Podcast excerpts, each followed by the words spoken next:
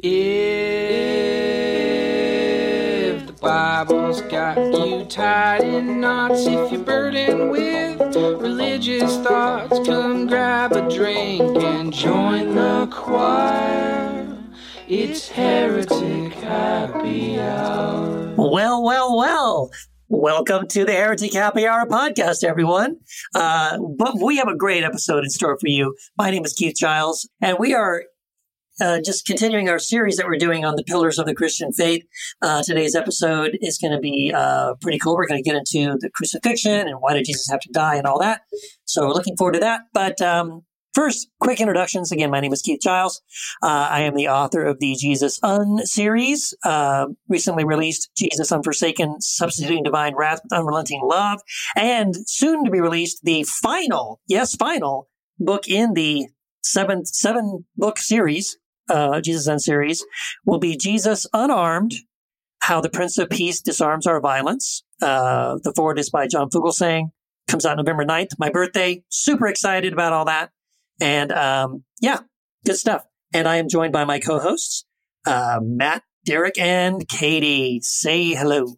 Hello, I'm Katie Valentine. I'm the author of Sex, Slavery, and Self Control, but I have a question for Keith. Keith, this series has seven books. That seems like a very biblical number. Is that intentional or is that just the way the cookie crumbled? It's well, it's uh, it's the way the publisher wanted it. I would have been happy to end it with six, and to have let the Unforsaken be the last one. And he was like, "Oh no, you got to do a seventh book. Seven is a perfect number." And I'm like, "Whatever." so, so there you go. That's the reason why Matt. If you look, and Matt, you got you can can back me up on this. Ralph really cares about dates. He's really big on like release dates. You can't just pick a random release date. It has to be the anniversary of Martin Luther nailing something to the door, or it's got to be the beginning of the Reformation. Like the dates all have to be something really cool and special. Like Jamal Jivanjee's book, Free to Love, had to be on Valentine's Day.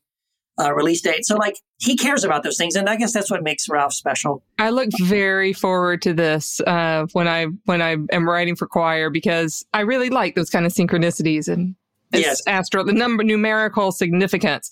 So um, yeah i'm katie valentine. You heard my book already. Uh, i have to say i'm excited about today's episode. I was thinking about it today because i was wandering around london because i got stuck here for two days. It's not a bad place to be stuck but i actually went to a church service a noonday church service and there was a lot of kind of sacrificial language in there. And so yeah this is what i this is what i do on my vacations. I go to have communion Wow. um, at, at an Anglican church. It I was at have St. gone to a Martin's. museum or something. You know? I, I did that too. I did that too. But I went to. St. Martin in the Field for their noonday uh, service. It was actually very, very pleasant. But it's Anglican. There's a lot of sacrificial language. So I'm prepared and ready. Sweet. Thank you, Katie. And I am Derek Day, the author of Deconstructing Religion and the blogger of the Love Minus Religion blog. And I promise, Keith, that I will have a blog post this week. And uh, also, I am the co host of the Freeology Friday Facebook Live with Aaron Tomlinson, which is a shit hot podcast, or not podcast, but Facebook Live on Friday nights. so if you if you want to uh, uh, get some freedom from theology and pour up a drink and you know it's a good place to be. And i'm also the founder and host of the forward podcast. And that be me. And keith i'm actually looking for book number eight jesus undressed well, there will be a book number eight, but not in the series. Uh, uh, I'm, I'm actually looking forward to writing a book that isn't part of a series. I, I, it feels like freedom. You know what I mean? Like, oh my gosh, I can just call it whatever I want. It doesn't have to fall into any kind of a series or you know anything like that. I can just like totally start with a blank slate. Uh, So I'm, I'm excited about that. Keith There's- is un there's a- from the und. Uh, yes, I'm un, un. well you know what there, there's a book and i and i love it i can't remember the name of the author but it's called how to get unfucked right and i think that would be a that would be a great title jesus unfucked because if you if you ever want to get out of the whole religious you know uh black hole that'd be a great place to do it I think Matt should write that book. That sounds like something I would write. Yes. Well, hey yeah, speaking- maybe speaking- maybe matt and i could do that that would be fun Yeah, we might have to talk about that. yeah write a book with my literary hero There you go. Um, well, yeah, Keith, you mentioned synchronicity yesterday. Did you know the bonfire sessions was originally released on 420. So there you go. Uh, Nice. Interpret that however you may. I, there's yes. no interpretation needed whatsoever. I, I, I know. I get it. So I am I am Matt DiStefano. Um, I uh, where were we talking about that blog that one of us was going to write uh, about if you believe in hell and there's an agent of accountability, we need to uh, you, you can make the case to abort. yeah, last children, episode. right? Last Oh, episode, yeah, I last dared episode. you. I dared you to write that blog post. I did. So I wrote it. It's oh on my it's, gosh. it's on Patheos for our listeners if you want to go check that out. It's going to be your best one ever. I'm sure it'll be the most read, No. shared. It's gonna. I'm gonna. I'm gonna have Patheos administration be emailing me shortly saying, "Hey, you can't. You can't write this." But this. This will be an interesting episode. I know we've probably touched on the issue that we're going to talk about today, but we're going to get into it uh, a little more uh, later. But Derek, do you have uh, something to get us rolling? I sure do, Matt. Thank you. And if you want to get in touch with the Heretic Happy Hour, you can do so by dialing 240-343-7379. Once again, use the finger dexterity of your pointers to dial 240-343-7379. And we have a text message. Roll that beautiful text footage. And it reads Hey guys, I had another idea for a podcast topic. Oh, wannabe producer. Did early Christians border on being a cult? Have you seen this piece from David Bentley Hart? And the link is given here. I don't really like calling myself a Christian, possibly due to cowardice, possibly due to how fucked up Western evangelicals, evangelical, evangelicalism is. It's a mix, really. But I used to do this thing where I would imagine that people closer to Jesus' time went through way more than me and where I really don't do anything. You guys have touched on ancient Christianity at various points, but where, what Hart is saying here really, he spelled it out, really reminds of some cult like structuring, giving away all your worldly possessions. And because Jesus was coming back to tomorrow, caring for those in needs, enduring enduring horrific persecution. On the one hand, so amazing. On the other hand, how difficult would it have been to leave after aligning yourself with this group? And when people today try to practice this extreme living, the results are just bad. And he gives a link for that too. And he doesn't say who he is. Oh, Does well, that was know? my. Yes, that was uh, one of our actually one of our Patreon subscribers, Sam. So Sam. I, I forgot I forgot to post that in, but that's Sam from the Patreon community. Well, uh, thanks so much, Sam. Love, love that text. As long as that was, man, talk about finger dexterity, man. You were, your thumbs must be really hurting after that long text, but thank you. Well, that's a good question. I mean, I guess right off the bat, uh, did early Christians border on being a cult? Well, if you ask the Jewish people of the day, they would say, hell yes. Of course they were a cult. What are you talking about?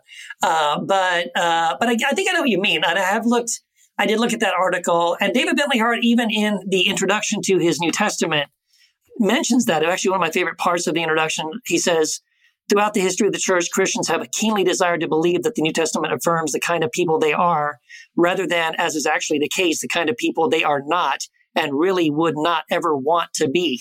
And uh, emphasizing just how radical and strange those first century Christians really were. Uh, and I'm sure that's what the article is going into detail about. About yeah, it was um it was a pretty radical. I mean, radical even for a radical uh, group of people. So yeah, on one level, kind of cult like, of course, I guess. Yeah, and certainly even the Romans at the time probably looked at those guys and said they're nuts because the way they acted, everything they did was completely different from everyone around them. Yeah. It makes me, it reminds me also of this idea of like whether or not, you know, the whole thing about the name of Christian. Because to take the name Christian is either, like today, is either to say that you're like those people, which of course we're not. I'm not even close. Or you know, like the, the modern association connotation with the name Christian, typically for most people it's like when you say you're a Christian, they think, oh, you're like the guy with the big hair on TBN that's begging for money. Um, so neither one of those are true, really, of most Christians today. So the whole the the term Christian is one that's very difficult sometimes to figure out what do you mean and what is how does it apply, and uh, maybe that's a whole other podcast. So I, uh, yeah, Sam, thank you for the question. I haven't had a chance to read the article, so I'm going um, just kind of on my own, uh, my own knowledge. Early, you know, some of the things that you describe about like asceticism, um, giving art, or giving items away, um, kind of this close insular kinship the early Christians uh, formed. This is not unlike many, many other groups in the ancient world. So, in some sense, early Christians fit right in. Um, you could look at early Christians and say, oh gosh, they looked a lot like that group. They looked a lot like that group. They looked a lot like that group, all of whom were practicing kind of similar. Um, practices, not similar beliefs, but similar practices. And so I don't know that they would have been any more sort of cult like than the devotees to Isis, uh, for instance, or Ooh whoever. Um, there's there's other similar groups in the ancient world.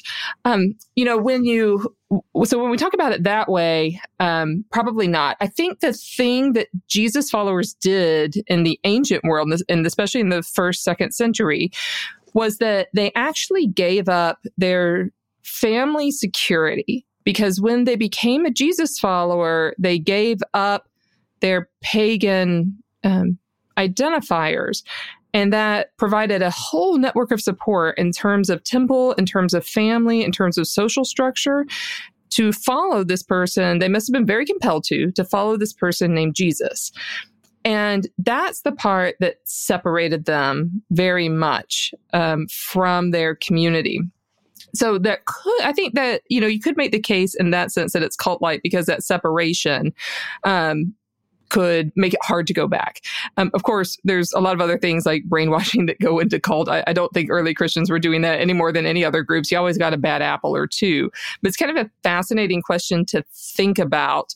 Um, but w- what we know today is that within every religion or spirituality or some or political group, there's always the cult like groups that form. So did ancient Christianity have those groups? I'm sure because you know they're people but any more than anyone else, um, I don't know, and I, I, don't, I don't know that we have the evidence for it uh, one way or the other. But I love thinking about it. Yeah, I would say um, that Christianity, correct me if I'm wrong, was a, a, bunch of different Jesus communities or tradition communities. So if it was cult like, it would have been different cults within the faith, not because typically I think when we think of a cult, there's like one leader and one group and they all have one belief. And, and so it's, it's very, a, a lot of times in, in modern cults, they even live on a compound or something like that. So maybe some cult like things in the different Jesus community, but like, you know, the, the, um, the different communities had some different beliefs from one another. If if I'm correct about the early history, is that you know that you know John's community would have different beliefs than other communities that were following the Jesus tradition. So in that way, I'd say Christianity wasn't a cult, but maybe there were cult like behaviors within each of the groups. Well, Sam, I want to thank you uh, for a couple of things. First of all, I don't like calling myself a Christian either. And do you know that that term Christian, when it was used at Antioch, was a pejorative? It, was mocking. It was not a compliment. And and I, I, I, find it funny how Christians identify themselves as that. Uh, and I also agree with you that Western evangelicalism, I was struggling with that word when I was reading it, is actually, it really is fucked up. So I agree with you on that. Um, as for uh, cultish, um, I would say that overall, probably not. It was, you know, it was a, a religious movement for sure. I, I think that there may have been some cultishness around the cult of Paul. Uh, more on that at another time. But uh, overall, I, I, I, you know, I'm I haven't read uh, completely the piece by David Bentley Hart, but I'm uh, basically on point with its premise. And um, I, I, I don't think that um, I wouldn't call it a, I wouldn't call it a cult, but I would say that it it you you had some of the earmarks or hallmarks of, of cultish behavior, uh, particularly around the followers of Paul. But beyond that, mm, no. Uh, and and to your point, that when people try to practice that today, I always think of Waco and Georgetown. you know, it's Jonestown. like those are the Jonestown. Thank you. Yeah. But uh, those those are the two that um, that come to mind when I when I think about the extreme trying to mimic the first century church thing. Yeah, before we move on, as an aside, I will plug Dan Cummins' Time Suck podcast, which if you're into, into cults and he's a comedian, but he it dorks out on history. He does a lot of stuff on cults that you haven't heard of, and there's some wacky fucking stories. Hey, that sounds like a great idea for a series in the future. We should do a series on cults. Ooh, Here we yeah. talk- yeah, that'd be fun. That'd I be can fun. get into that. Well, quite the opposite of cults or a cult leader. We have a fantastic heretic of the week. Uh, this week, y'all's are going to be blown away. Buckle your seatbelts. Get ready for this ride. Um, you are going to love hearing from this amazing heretic. It's the Heretic of the Week. Hi, I'm Diana Butler Bass. And you're a heretic. Uh, yeah, I forgot to say that, but uh, yes, I am a heretic. Many people have said that I'm a heretic. Hi, Diana. Uh, we are, believe it or not, we are super excited, Diana, to have you uh, as our heretic of the week. Uh, this is really a blessing. Um, so, wow. So, uh, yes, I, I think you can you feel our pain a little bit. We were talking before we hit record here a little bit about this whole being called a heretic thing. So, uh, our first question is typically uh, along those lines: Why is it that some people would consider you or have called you a heretic? Well, you know, I've had to think about that a lot. It's it's strange because my husband thinks I'm like really orthodox. I mean, he grew he grew up a liberal Presbyterian, and he just laughs whenever somebody says you're that I'm a that I'm a heretic.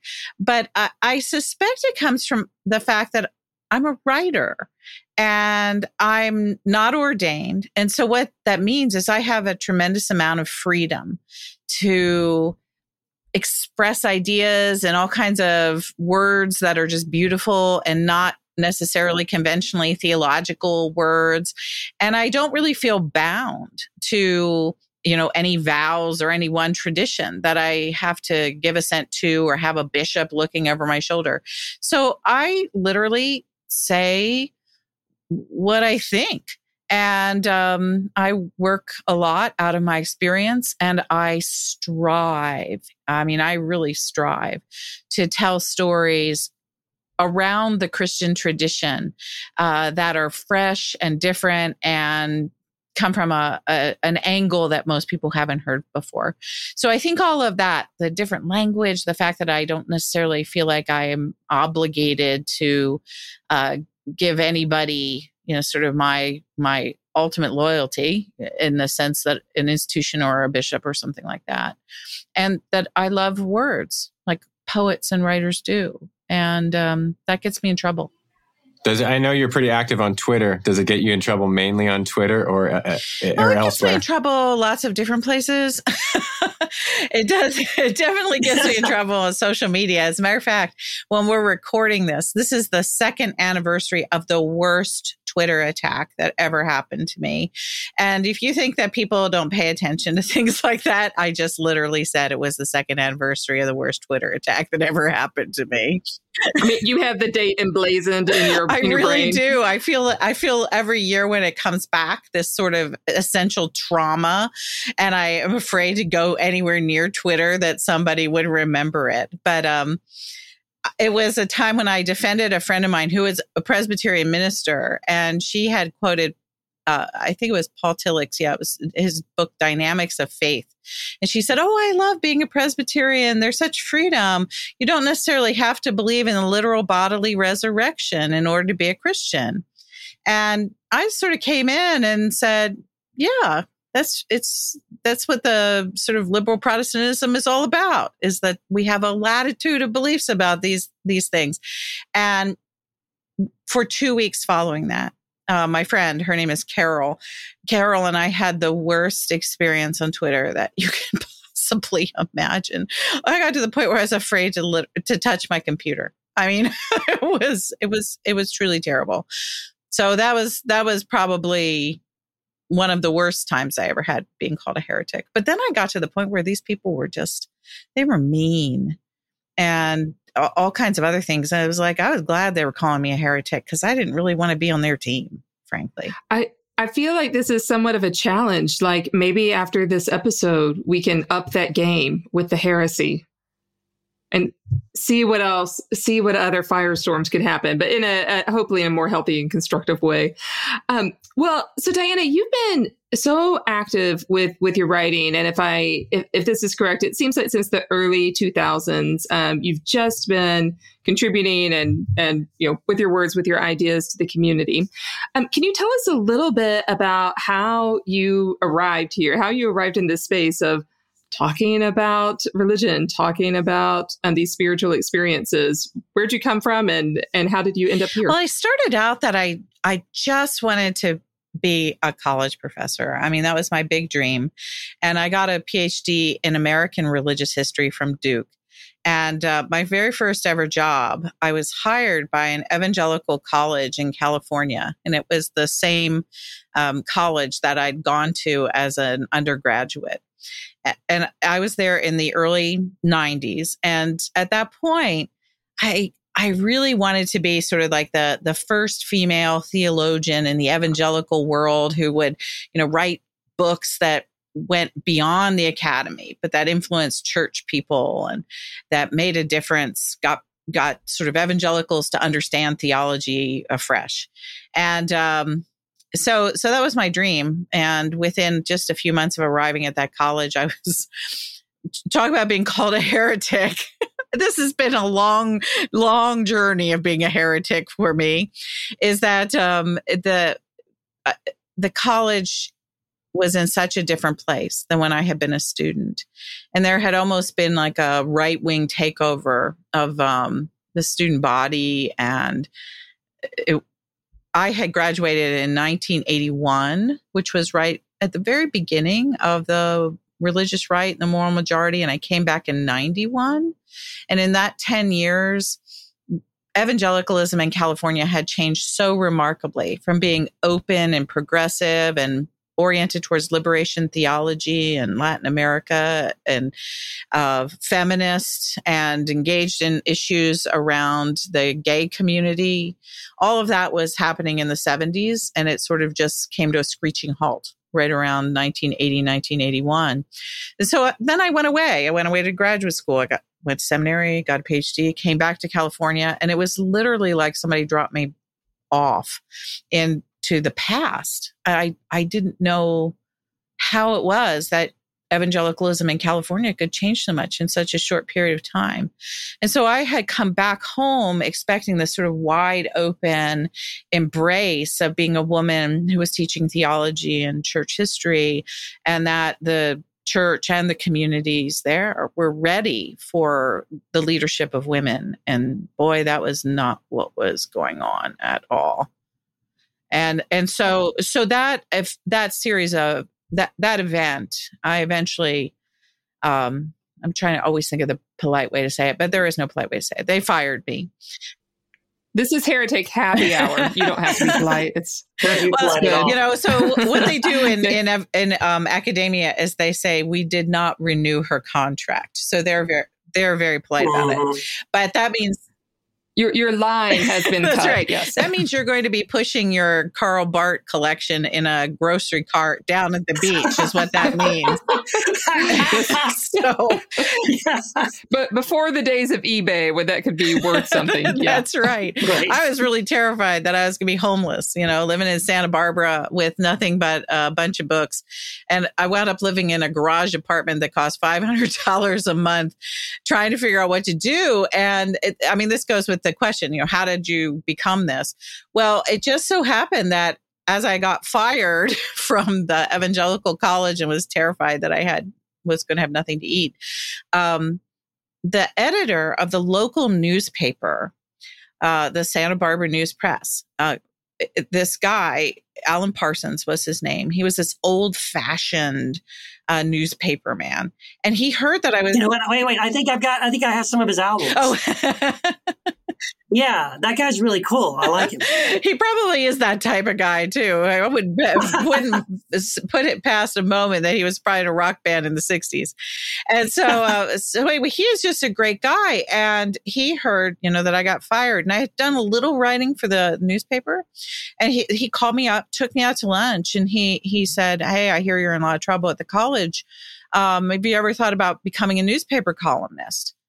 And I said, not not really. And he said well you know there are very few columnists writing about religion and there are no women writing about religion.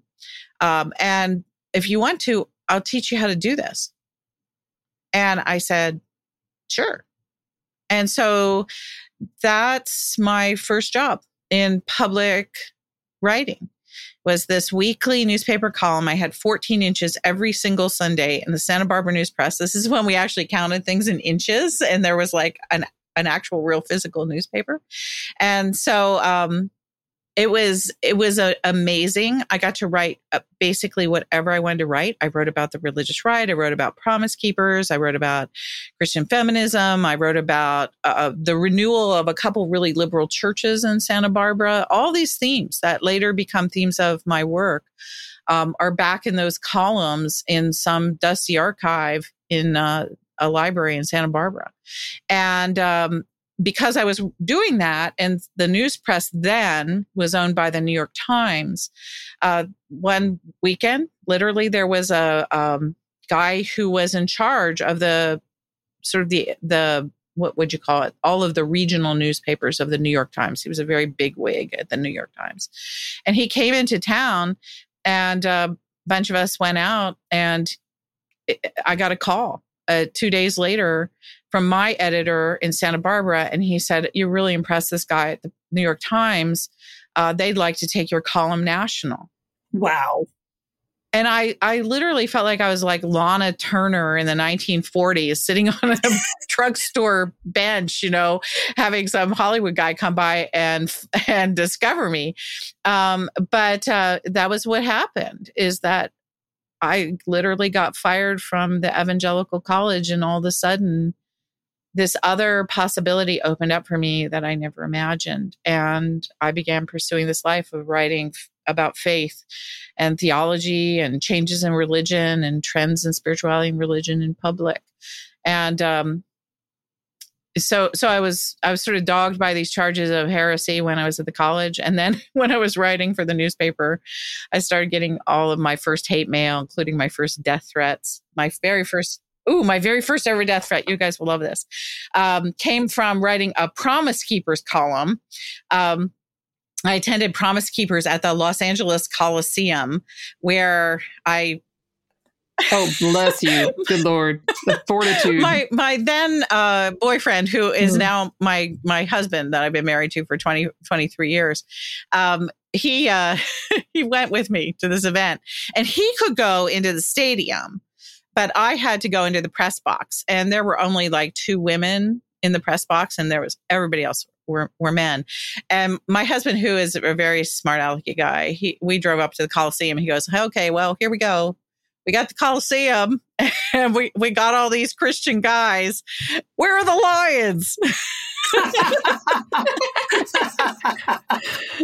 and I said, "Well, honey, uh, you're going to be down there with him, so maybe you can you'll you'll provide a little of that sort of energy." And uh, so he was with the the crowd, but I had to be, you know, away because I was female, so I couldn't I couldn't mix with them. And of course. um, the be- there were two great parts about it. One is when I had to go to the bathroom and I walked out of the press box and all of the bathrooms in the whole of the Los Angeles Coliseum, they'd taken butcher paper and they'd covered up the WOs and they'd made all of the bathrooms just men's rooms. And so I, to, to, be fair, I do this on women's oh. retreats. Oh. but the other way around. Just, the other way around. Yeah. Just saying. Well, yeah, it yeah. was a little, sucks to have nowhere to it go was to a little bathroom. hard in the LA Coliseum. So I had to Yeah. go and I literally waited for one of the bathrooms to empty out and I tore down the butcher paper and I turned it back into a ladies' room. Right. So, um, so anyway, it was a, it was a really weird experience, and um, I wrote about it for the the paper, and it was carried in a whole bunch of different places. So after the column shows up, I go to my my mailbox, and this is when you used to get letters as hate mail, and I opened this one letter, and the first line was, "Dear Diana." Promise Keepers is all about love, you bitch. I hope you saved that letter. I, It's framed right I behind her. think I did. It's probably in a box in storage. next, next to your Yeah. degree. Promise Keepers is all about love, Yep. you bitch. and so that was the very beginning of my career. Uh, You know, you kind of get used to it. oh my gosh. Yeah. Well, the, the amazing part about all of that is that we really have the religious conservative right to thank for Oh Diana gosh. Butler Bass. Yeah. That- thank you. I, You, yeah, If you hadn't got fired, I mean, where would you be today? That's right. yeah, you'd be you might be the most popular professor at that college, but I kind of wonder if you I don't know. I mean, who knows? Would you have stayed more in that world? Like do you being a leading voice in that You know- world? You know, I've Yeah, thought you about that question occasionally through the years, and I, I literally can't imagine my life if I had stayed. I mean, it, it just wouldn't. You know what? You probably would have gotten fired eventually. Uh, if it wasn't one thing, it would have been the other, right? At some point, you would have said something, or, uh, you know, uh, it probably would have happened eventually. Also, it's the best alt-ac story I've ever heard. being being recruited by a newspaper, I love it. I, I just, yeah, it was what happened, and um, you know, it's it's it was unlikely and strange and everything else. And it, so, you know, people always think, oh, you know, did you wind up you like hating Christianity or anything? I was always like, no. I was I was trying to figure out how to be a Christian. I kept, uh, and the, there's a part of me that is always kind of a little naive. I, I went into this evangelical college in 1991 and I literally thought, oh, they're going to be so happy that they have a woman who's teaching and that everything will be great and wonderful and that I can say whatever I want and everything is going to be changed. And that that wasn't the case at all. And and so there was always this very strange thing about me and evangelicalism and belief and also being a Christian is that I never ran up against an edge where I thought, you know, I just don't believe this, or it's superstition, or it's incredible, or or something that was really negative about the theology or about Jesus. What it was is I kept running into people that betrayed my trust and were really terrible to me and took advantage i think of a certain level of that naivete and so so when i sometimes hear people talk about their you know deconstruction experiences it's based more around sort of intellectual questions. And I, would say for the for myself the biggest intellectual question that i ran into was the people who i kept uh, who who who were terrible to me were always the people who were the most orthodox. And the people who I ran into in my life who were the most generous people who actually, you know, loved their neighbor as themselves and treated people with compassion and empathy and all this sort of stuff were people had really kind of squishy beliefs. And that whole that whole the question for me was why is that the case why why do i keep me- meeting these sort of you know rat fink people who are really as nasty as they can possibly be, but they pride themselves on having right doctrine. And the people who are just like relaxed into their their Christian faith, um, or their faith, or their Jewish faith, or or being secular, um, actually are acting more like Jesus. And so that was that was for me the sort of the the big crash moment. And um, didn't necessarily mean for me that I ever lost faith. It just meant that I really have struggled with the issue of hypocrisy um, and haven't really wanted to be one. because I know it's a really terrible thing to do to people. And, you know, we're all a little bit hypocritical. I'd rather be a heretic than a hypocrite. Frankly. Oh, I like that. That's a there's a Oh. quote. There's a T-shirt right there. Uh, that needs to go on a pillow. Yes, it should go on a pillow. So, in your newest book, uh, Diana, Freeing Jesus, uh, you kind of frame it around this question. I think uh, kind of informed by what you kind of just told us a little bit. You know, the experiences that you had um, that a lot of our listeners can relate to. This whole question of, after all that, how can you still call yourself a Christian? And um, can you talk a little bit about that, like how you answer that question, and you know, not just in your book, but also just in your life? I mean, how because you're not the only one asking that question. A lot of people are really wrestling and struggling with uh, what to do with that, and, and really like what do they do with Jesus after this? Yeah, well, that's certainly what the polls show us, isn't it? That millions and millions of people are struggling with this question right now. Um, for me, I think that the primary answer is the fact that being a Christian is not a static thing. Uh, you think that being a Christian is a, a, a life of ritual that never changes. You know, you there's certain things that you do all the time. Or if you think that Christianity is an unwavering commitment to a particular doctrinal stance, um, it, it's. I think there are a lot of people who have this idea that you know once that a, that being a Christian is like one reality um, one experience, one thing. And they don't allow for growth and change and transformation. And so the thing that has kept me Christian is the fact that I understand Christianity to be something that does change through time. It's, it's, and if, if it changes historically, it's not the same faith that people had in the first you know 10 15 years after jesus died it's not the same faith of the church fathers in the fourth century. It's not the same thing as it was in the middle ages. So so as a historian i understand change over time and and i i love change over time. I think that's where the dynamism of human culture comes from. And that that change over time is where a lot of our hope is located that we don't stay the same that we can grow that we can see mistakes we made in the past that we can do better in the future. Um, all of that is just part of the the warp and woof of being a historian is that you understand the flow and the the fluidity of human experience.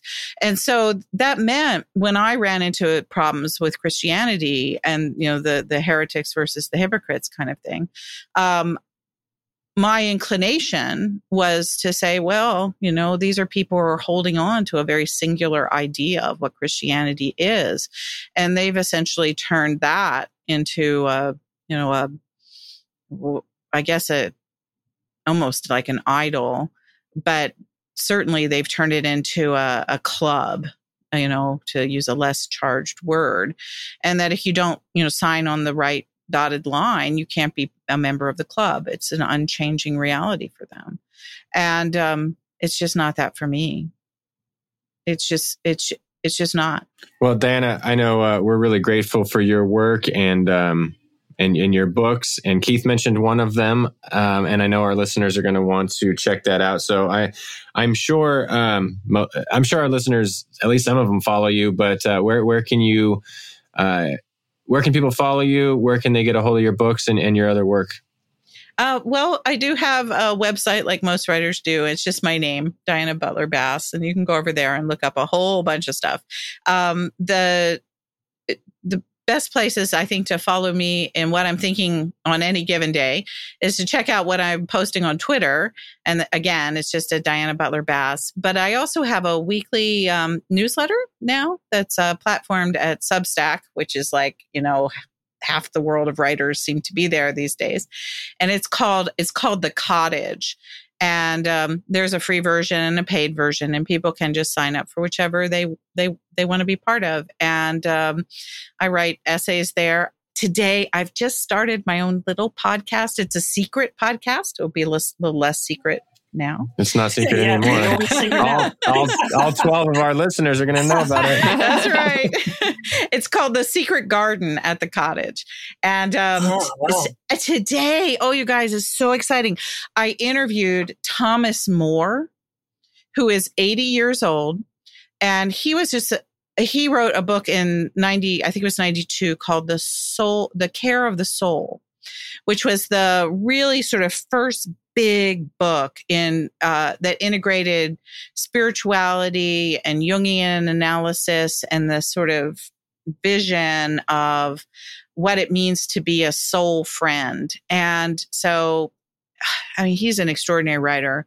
Was a Roman Catholic monk, became a Jungian analyst, is kind of a Taoist now. He's been on an amazing journey, but he just wrote a really great book called "The Soul Soul Therapy." Soul Therapy, and um, I invited him to come on my little podcast, and we had the best time just talking about how painful this moment is and how we can be friends to one another. When does that episode release? I feel like I need it. Um, sometime in the next few days to a week. Oh, nice. Um, Great. we just recorded today, but that's the kind of stuff I love doing. And I'm just, ex- I, I, I'm 62 and I feel like I'm just getting started in certain ways.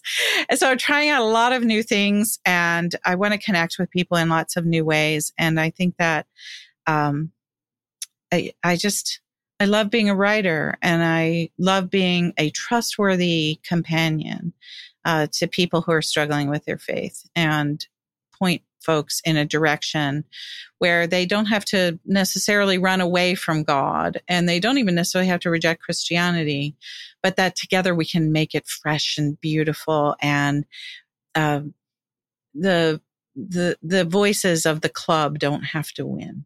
Beautiful stuff. Yeah. Thank you So so, thank- much, Diana. Thank you Thank for you coming so on. much for being here. Appreciate it. Thank you for having me. How cool was that? Thank you, Diana. Yeah, it was uh, it was fantastic to get uh, Diana. Thank you for coming on the show. Yeah.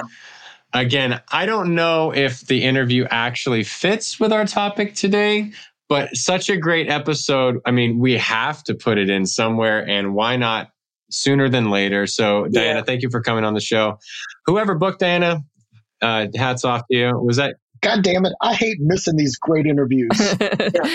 she missed you too, Derek. She was like, She was kind of upset. Derek Yeah, she was. She Yeah, almost like, you know, I don't know, like, can we do it? I don't think we're going to do it without without Derek. We talked to her. You know, we said, Completely. you know, we have to, but yeah, you she talked her down. You guys talked are her down. awesome. Yeah, yeah. Yeah. Well, so y'all, if if Diana Butler Bass were to take our quiz, which heretic do you think she would be? Um, so let me preface this. Uh, we have a quiz on our website. So if you go to heretichappyhour.com, you can take this quiz, and the quiz will lead you through these really outstanding questions that we put a lot of time and thought into. And it will tell you which out of eight historical heretics you're most like. Which one do y'all think Di- Diana Butler Bass would be? What are the options again? Remind me. It's, We have- it's Mary, Mary, Mary Magdalene, Mary without a doubt. Without I a doubt. Think, yeah, we have Mary Magdalene, Rumi, Rumi, yeah. Teresa, Teresa of of Avila, Avila.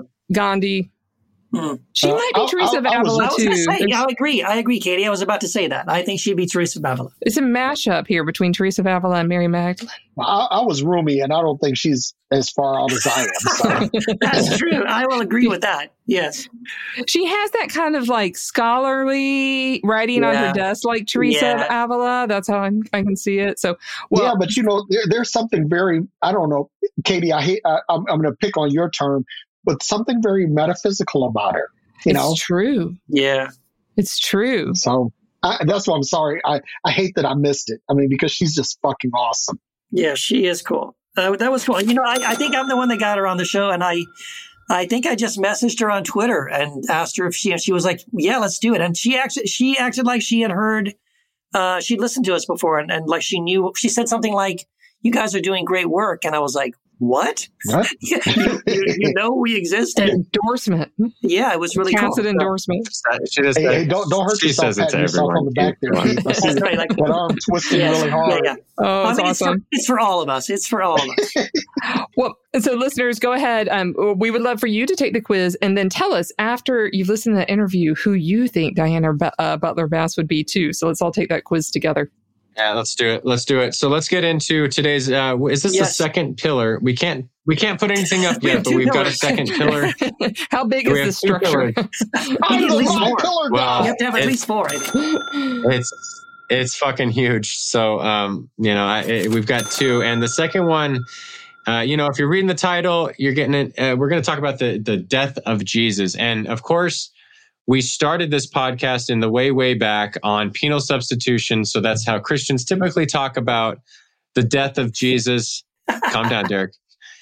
And then we even did a recent, more recent episode, right? It was uh Yeah. sometime back. It was. It I was don't remember Derek's when, my but we first talked episode. about penal substitution. Oh, there you go. It's, it's, it's been a while. Oh, yeah, that's it's been like correct. 16, That's 17 right. months. Yeah. Penal. Penal. Okay, Yeah. so You here we are again. We're going to talk about penile substitution. No, we're not. we're not. I That's take that back. not. We're going to talk about.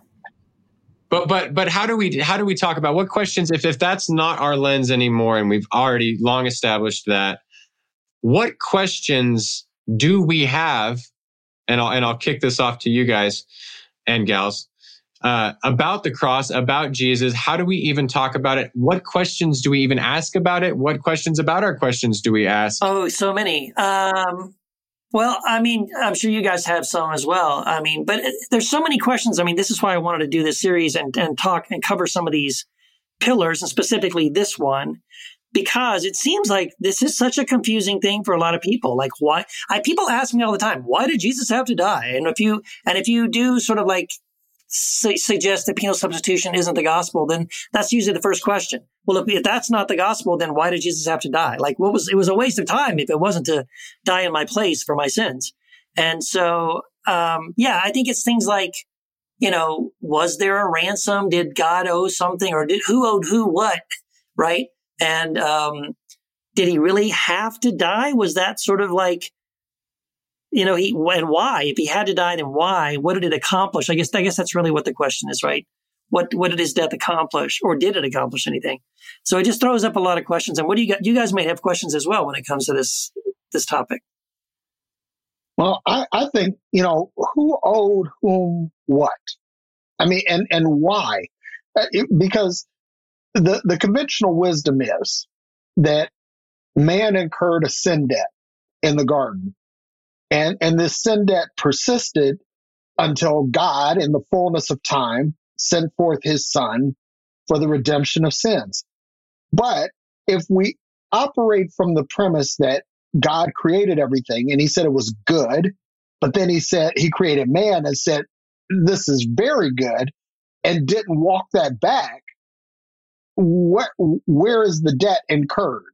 I mean, because, you know, I, I look at like the law first mentioned and I go back to Genesis and I try to find where this debt was incurred, that, that somehow something had to be remedied, something had to be redeemed. And I don't find it and and so when I when I fast forward to Jesus and and the conventional wisdom is well he died to, for the atonement of our sins Hmm. Uh, and and and then when I when I look at Jesus himself and his words I don't really see where he mentioned that Right. Yeah. So I'm going to keep mine like very simple. Instead of saying, why did Jesus have to die?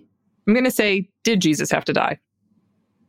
Just taking off that one word adds a very different, I think, to me, um, kind of spin and connotation. Like, did Jesus have to die? Is is that the most essential thing?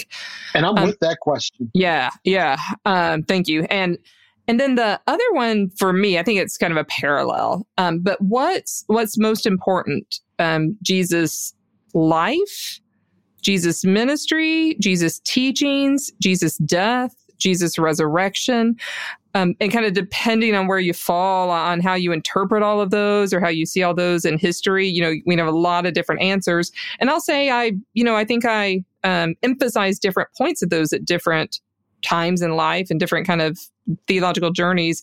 But as I mentioned, I went to this communion service today. Um, it was lovely, and we affirmed together the very, the most, probably the most ancient um, uh, affirmation. I don't want to call it a creed because I don't come from a creedal tradition, but Christ has died, Christ is risen, Christ will come again. Tho- I think those are all.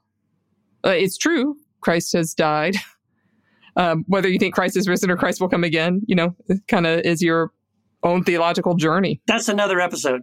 That's another episode, but Long, longest refractory period in here in history. right, yeah. But but see the thing when you talk about the creeds, see this is kind of my problem with the creeds is that they they do kind of leave out. It's like Jesus was born of a virgin and died on the cross. It's like, well, hold on a minute. There's a comma there, and that comma sort of like eliminated to me the most some of the most important things about Jesus, like all the red letters, the Sermon on the Mount, his whole life, everything he did and said. Like uh, that's my problem with the creeds. If the creeds just included, you know, he was born of a virgin and you know, he told us to love our enemy and bless those who curse us and do good to those, those who hate us and to love God and love others. And he gave us a command to love one another as he loved us. And then he was crucified. Like I'd be a lot happier. Uh, like you just, but you just cut the heart out of that and to make it only about those things to me it just seems like you're missing the best part. I want to hear what Matt's questions are. Well, I, I like you. I, I I like the when you know when Keith was asking the first questions. I was thinking about all the presuppositions that go into those questions that we have, and so I, am always, you know, I, I you you phrased it perfectly. Did Jesus have to die? Like I think about Jesus's life, and would it have been just as important if he, like the Buddha, lived a long life and died in his 60s, 70s, 80s, and and, and there wasn't this um, this huge event? Would we still find him worth following, worth studying, worth learning about, worth um, you know him being a model like like it says a lot in John's gospel about you know uh, follow him mm-hmm. follow him to what like in how he treats others or follow him to us dying right, a horrific yeah. death yeah you know so it's, it's really you know uh, uh, what are you know so th- those kind of questions like would, would we need would jesus be important if he didn't die such a yeah. brutal death um you know th- those kind of questions I, I think are important questions and too often we presuppose too much theology in our questions not even our answers but our questions and you know i think that the big thing for jesus if there's anything and this is what really resonates with me about the life of jesus is his teaching the kingdom of god is within mm, yeah where where where does this all begin for you it begins inside where where does it transform in your mind? Where is it manifested in your actions? And all of that is is an inside out work. And and so I think that even without the death or resurrection, I think that Jesus's importance as a teacher, as a guru, as a rabbi, it is is fantastic. I, I, I honestly, I think that too much emphasis is placed on the death and resurrection, and too little emphasis placed on what he actually said to humanity. So, one of my earliest memories um, is when I was three, and I, I had the very common understanding that Jesus was 33 when he was crucified, although that comes from a uh, mis missing a mischronology of the Gospels. Um, but the I asked my parents. Um, I would ask my parents how old they were. I don't, I don't, know how well I could count, but they were more than thirty three by the time they could answer me. And I, w- I got paranoid, and I was getting so worried about it. And finally, my mom was like, "Honey, why are you so? What's why do you keep on asking?" She could see I was getting more and more worried. And I was like, "Well, you have to die when you're thirty three. So I thought that everyone had to die um, I don't know if I thought that everyone had to die on a cross, but like just that um, the weight of that story uh, was very present with me uh, when I was very small. And it was very freeing to me, like 30 years later, um, to come to the realization that really in, in classical Christian theology, it's the entire life of Christ that is salvific not only the teachings, not only death, not only the resurrection, the whole, the event of Jesus living is what is um, salvific for humans. And that I, I find a lot of comfort in because there's so much we don't know. But this event, this the mystery of it, um, to me now is very comforting. Yeah, I agree. I, I, I totally agree with that idea, Katie. I think that's awesome. That his whole life is salvific. Because the question, like you were saying, Matt, um, you know, if he'd lived like an old, uh, it's a fascinating question. Like if he'd lived a long, a good long life, right? If somehow he'd slipped slipped through the the Romans' fingers, or the Romans just said, you know what, never mind, it's not worth it, and just let him go on, um, and he just died as an old man. Would we not care about Jesus? Would it not have been important or interesting, or you know, important to listen to what he said and the things that he said and did? I would say How yes. Right. How much more could he have shown us? Right. Yeah, it's a um I don't know when I think about like his life and his death and what's emphasized and what's not.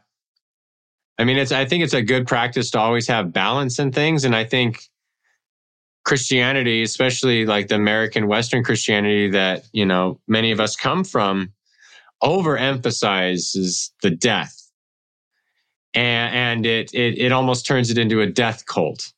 But I, I think there, I think there is, imp- I, I think there can be valuable lessons about the cross and about, you know, Jesus' commitment to nonviolence, even, even towards, you know, like being executed. Like, I think there's a lot of deaths throughout history where we can learn something like that. Um, the uh, the the monk, the Buddhist monk who lit Right. himself on fire in the Yeah. streets, like it's not something I'm about to do, but um, but it's it's it's very bold and it's very like eye opening, and it it brings awareness to a cause, and so you know I think I think something like that can bring awareness and and and maybe change something.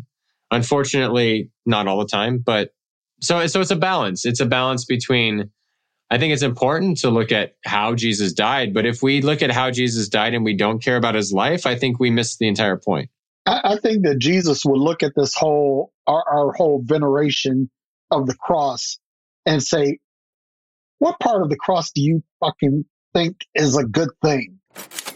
I think I just honestly think when he, he would ask that question, you know, what part what part of the cross did you guys really think is a good thing? Right. And see, this is the thing. This is a great point, um, Derek. Like, the, I, I think there's a real practical thing that most Christians miss because I think we just have this whole mythology that's things that have been overemphasized in, let's say, modern evangelical Christianity that weren't really emphasized so much in the in the in historical Christianity throughout throughout you know church history.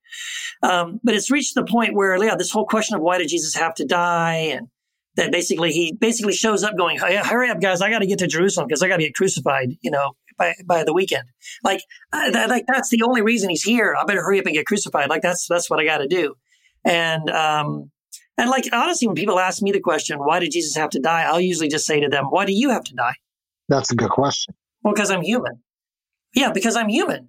Exactly. And like according to the New Testament, the way the reason Jesus had to die was because he was like in Philippians two, you know, he he didn't consider equality with God something to be grasped, but he emptied himself, took on the form of a man, a humanity, and the servant. He, he took on flesh.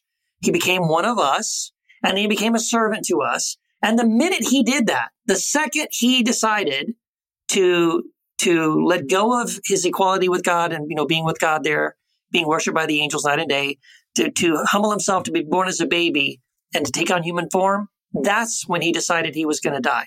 Because once he took on mortality, it was inevitable. Mm, And however point. he died, it was going it was going to happen. And it was and so it has significance because again, in Christian theology, if if God took on flesh and then that was a decision to die and to eat to share with us in our humanity.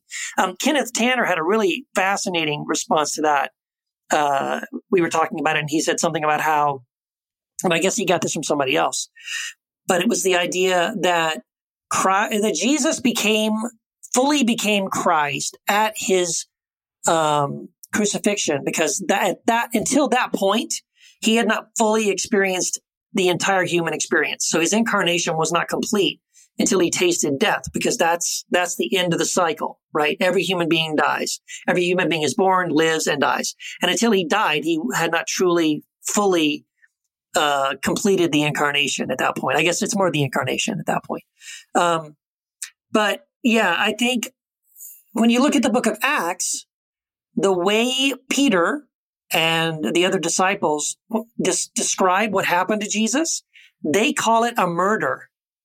Mhm. They call it a killing, a slaughter, a slaying of an innocent man. You Lynching. murdered, yeah, a lynching.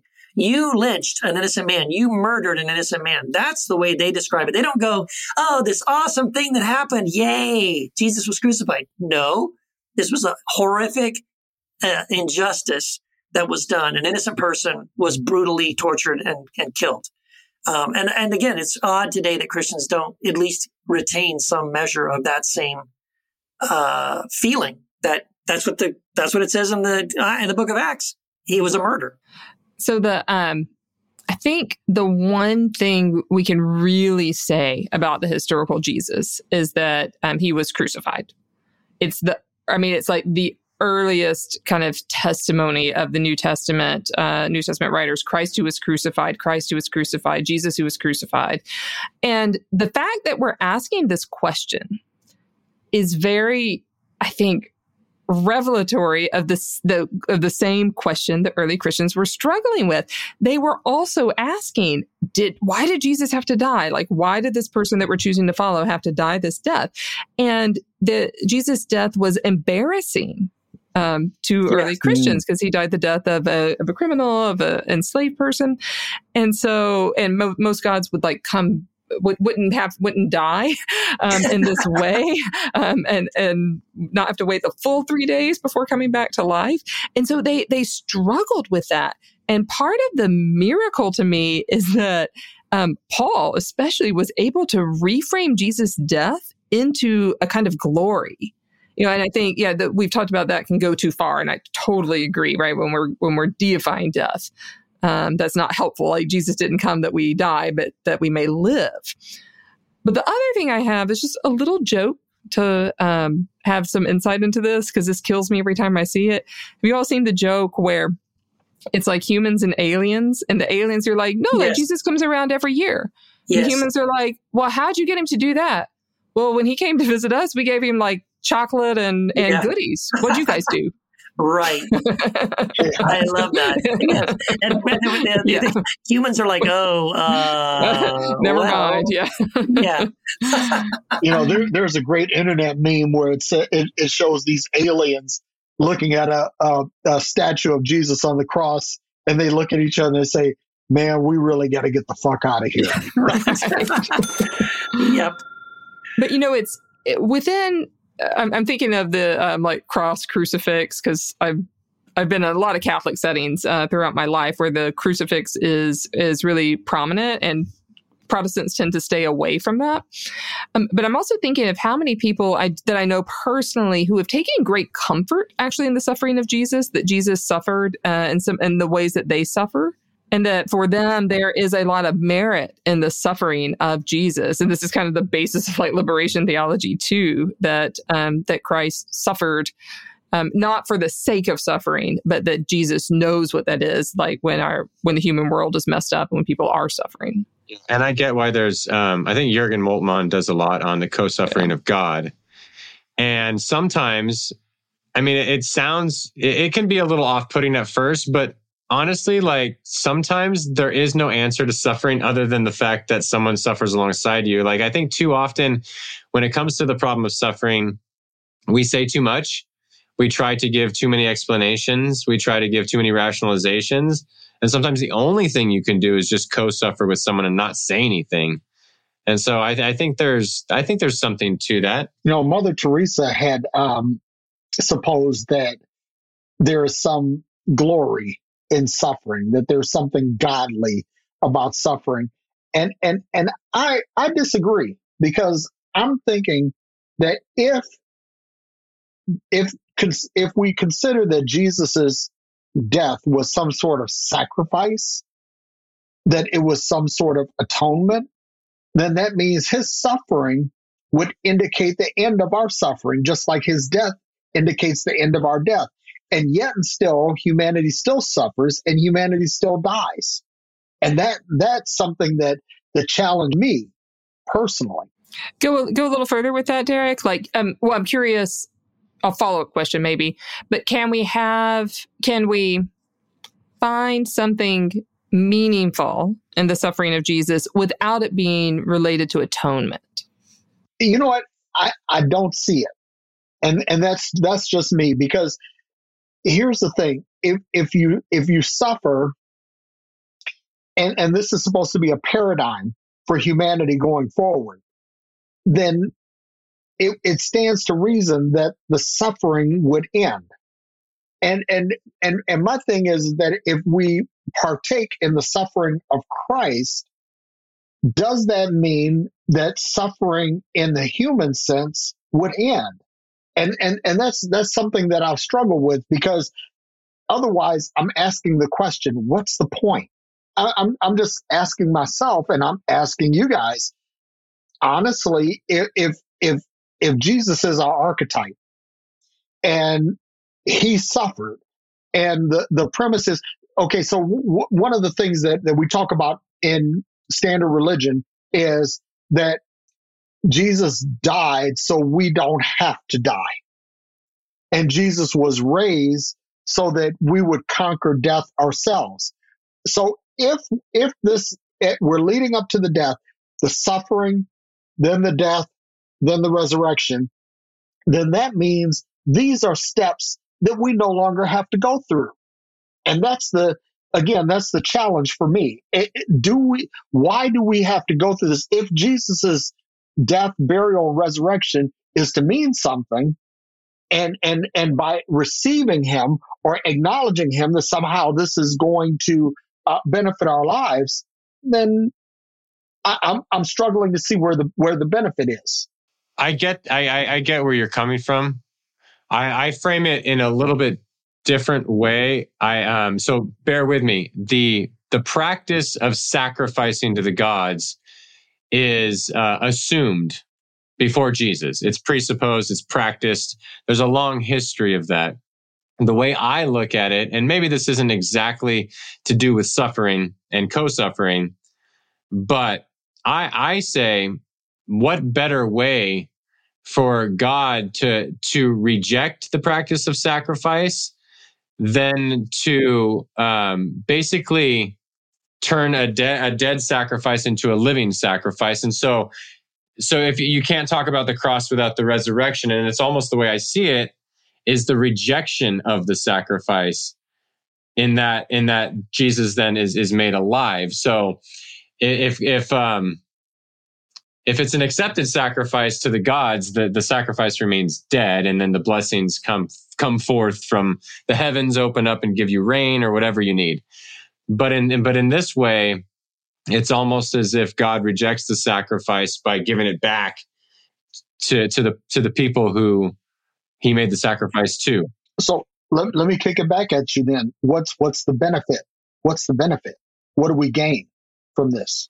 I, I, would say that the benefit would be that we no longer have to see the gods as, as those who demand sacrifice.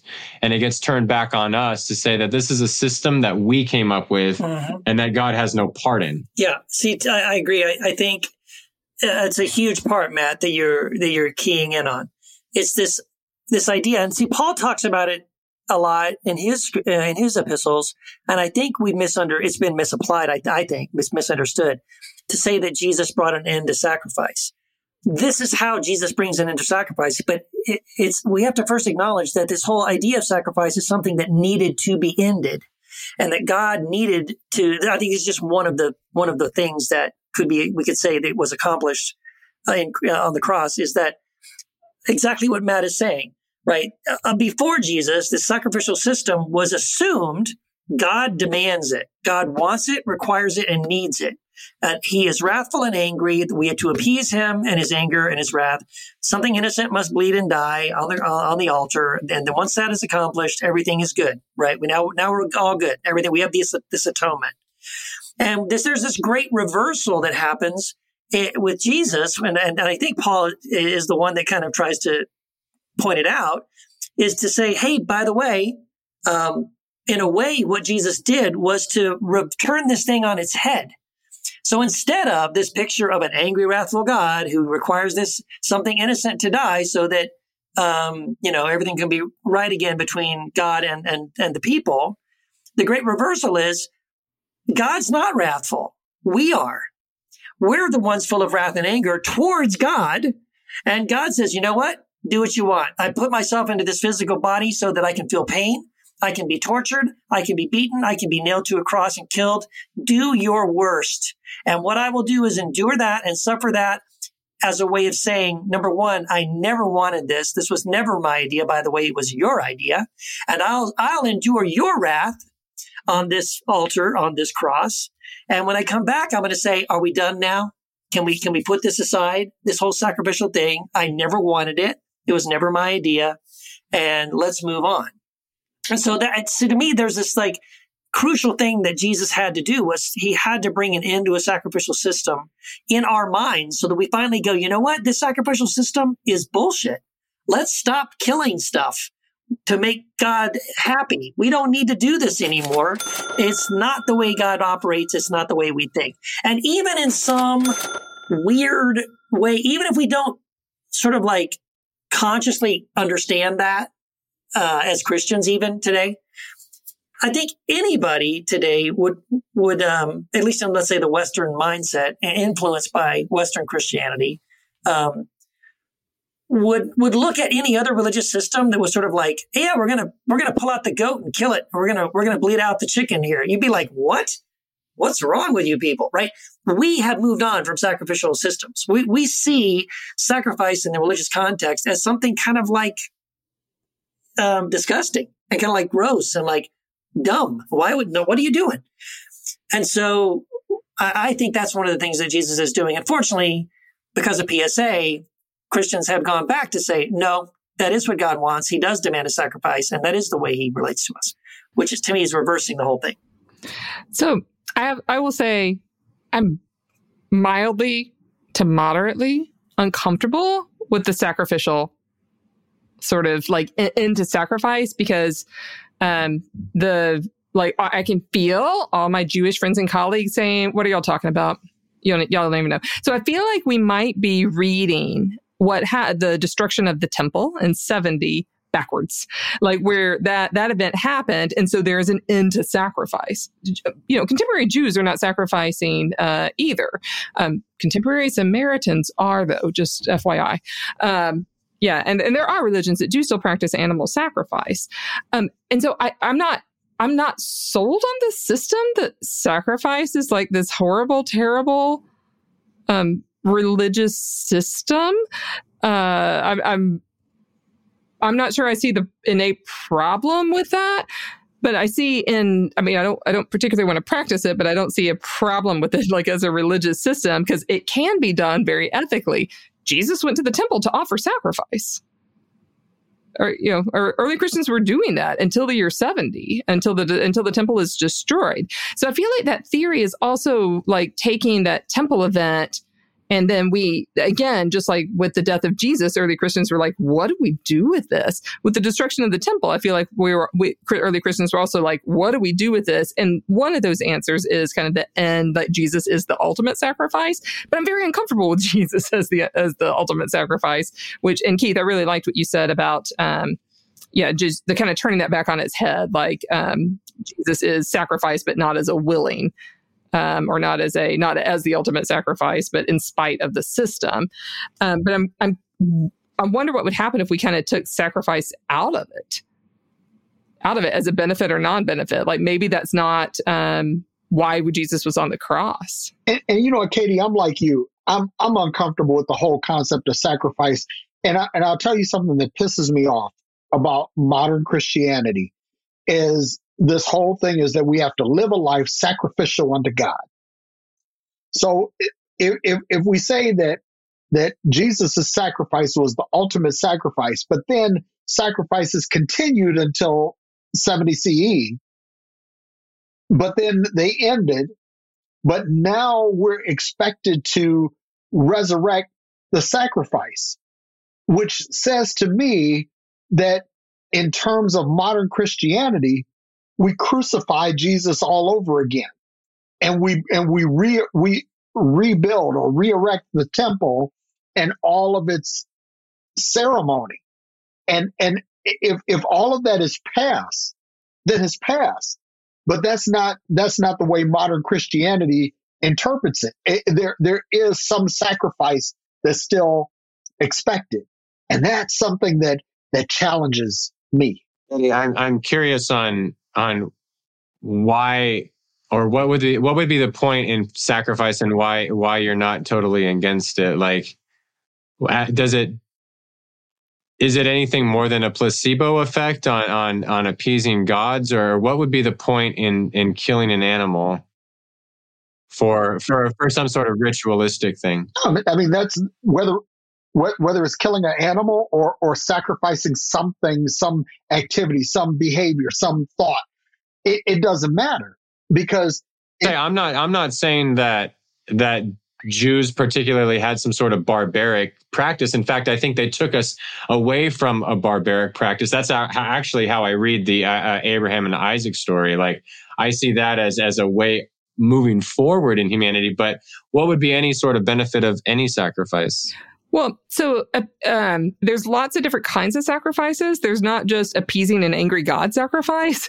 Um, there's an there's sacrifices of gratitude. There's also first fruit sacrifices, harvest sacrifices. It's not only it's not only animal, and it's not only to appease an angry God.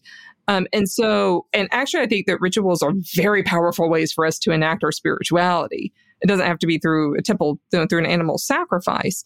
But, um, but wait, if Jesus is the end of that covenant, Katie, does it, is there any need for sacrifices going forward? I don't believe that.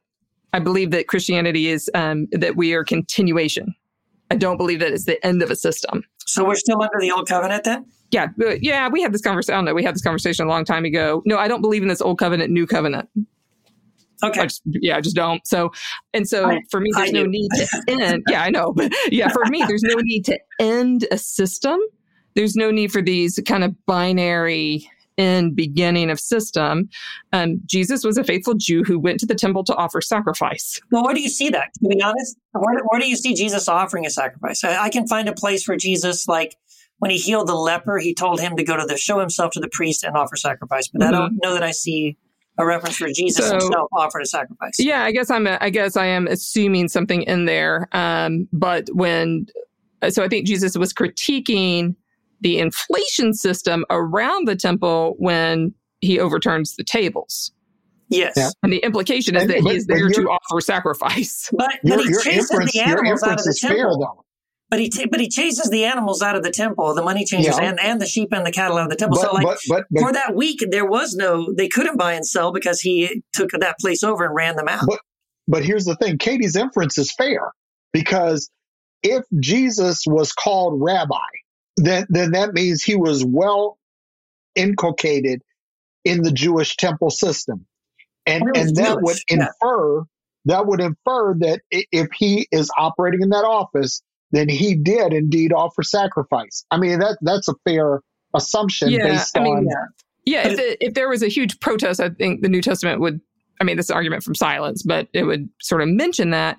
But also, if I was, if I had such a problem with animal sacrifice, I'd be a vegetarian, and I'm not. I flirt with it sometimes. I go through periods where I'm a vegetarian, but I'm not. Not me. Like, yeah, but, smoke, but, but, meat but smoker over here. Yeah, but Kill the pig, yeah, kill the I mean, pig. Killing animals to eat them, you could people do that all over the place, and they don't think of that that's as what, a sacrifice. That's what happens. Yeah, but that's what happens at a temple. Like the animal is killed, and then the meat is right. But there's a there's a religious the element involved in that. Yeah. Right, that's different than at the slaughterhouse or the steakhouse. Yeah, but I think that the also the other element I think where we're sort of imposed in my view here, we're imposing some kind of modern values around sacrifice that were not necessarily true in the ancient world. Um, so in the ancient world, people ate meat very seldom, very seldom, usually only at festivals. Um, and so the animals that were sacrificed, there was going to be a lot more of the sacrificed around like Passover, for instance. And this is true in the pagan world too. It's not only the Jewish world. Um, but when animals are sacrificed and then the meat is sold, and given back to the people for these big feasts. And that's the mo that's a major source of protein that a lot of people had. So it's also some kind of like functional um, purposes actually for sacrifice for people to be able to have affordable uh, meats, which normally they wouldn't have. Um, and so that's why the whole there's this whole art, uh, concern in First Corinthians about whether or not people should eat the meat that has been sacrificed to idols. Right. So, as well. Katie, just just just so I understand. so then, in your opinion, then, um, when Paul talks about the end of the old covenant, the old covenant's obsolete and fading and vanishing, and he- Hebrews says the old covenant is obsolete. You you don't agree with that, or you think Well, that means something else? Yeah, yeah, I have my like my New Testament scholar hat on here. I, I see why people were coming to those theological conclusions. They're not the only theological conclusions, but I don't think that um, sort of saying. I, I guess I'm I'm I'm bristling against like Jesus' death means the end of sacrificial system, which was obviously horrible because it kind of like lumps Judaism into this obsoletism that's that makes me very uncomfortable um, because so many of my Jewish friends have been so hurt by that in this in evangelicalism. So I'm trying to also find a way to build some bridges h- here among our groups um, with using some different language. So, Katie, I, I, I need to I need to find out the next time that you do an animal sacrifice. I, I need I need to be I need to be tuned in because I, I think that that would just be fucking awesome. Live I'm stream, gonna- live stream, gonna- Yeah, patrons, absolutely. maybe for our patrons. yeah. I'm out of baby goats. I need to go get a couple new ones. Yeah, hey, Keep running hey, a chicken will do. I don't have the do. priestly training. I don't have the priestly training, so I'll have to go to uh, ancient But ancient you, rabbinic but you, school. you, you do have a doctorate in theology, so it quizzed me for not that, but we'll see. Maybe, maybe. I'll, and then you can smoke it. Hey, maybe you could do that while you're in London. That would be great. Live from London, Katie Valentine. I, I blessedly fly out Katie's tomorrow. sacrifice to the goat. well, I think we could do we could even do a part two of this because I, I feel like um, we're we're over an hour into this episode and and it seems like we've got a Oh good my another God, hour. yes. But um, we are going to have to wrap it up for now, folks. And and and look, normally we solve all the problems. I don't know if we solved the problem on this on this episode. But don't uh, you we know, did. we we do have bonus things that uh, may, maybe Keith can talk about how you can access that. But before we uh, before we let him do that, I just want to remind everyone that we have a website. It was mentioned earlier in the show, but it's heretichappyhour.com. Like Katie said, you could take that quiz, find out which uh, heretic you are. Once you take that quiz, check out the bookstore of all of our favorite heretics of the weeks. They have books. We have them for sale. We have merch. We have other goodies on heretichappyhour.com. Well, if y'all want to see that live sacrifice, come on over to Heresy After Hours. It's our free Facebook group where obviously I'm going to be live streaming the sacrifice once I get the techniques down. No, I can't imagine. So this is this is where I'm like, I am going to become, I am becoming more vegetarian now. Uh, yeah. So Heresy After Hours is our free Facebook group for everyone. Um, we have hysterical things that go on in there. So come join us, get all the goodies of firsthand in that group, and all four of us are in there, uh, putzing around. Yes, putzing around. And speaking of Patreon, um, if you love this podcast, and who doesn't, uh, you need to head over to patreon.com slash heretic happy hour because you know what? Not only by becoming a financial supporter of this podcast, will you uh, also get yourself a free ticket straight to heaven, you and your family, uh, completely absolved of all your sins, and, you know, just detour straight around, no hell at all. Uh, and we guarantee this, by the way. Um, not only that, I mean, for like, we're talking $5 a month, people. Come on. This is a great deal. Uh, you also unlock, on top of that, amazing bonus episodes, interviews, all kinds of fun stuff. You can download PDFs of our books. Uh, it's so cool. I can't believe you're not there already. Go over there and check it out. Patreon.com slash heretic happy hour. And if you love the Heretic Happy Hour podcast, please go out to iTunes and give us a five star rating. And by giving us a five star rating, you will absolve yourself of the need for any future animal sacrifices. unless, unless you're Katie, which Katie is going to have to do this.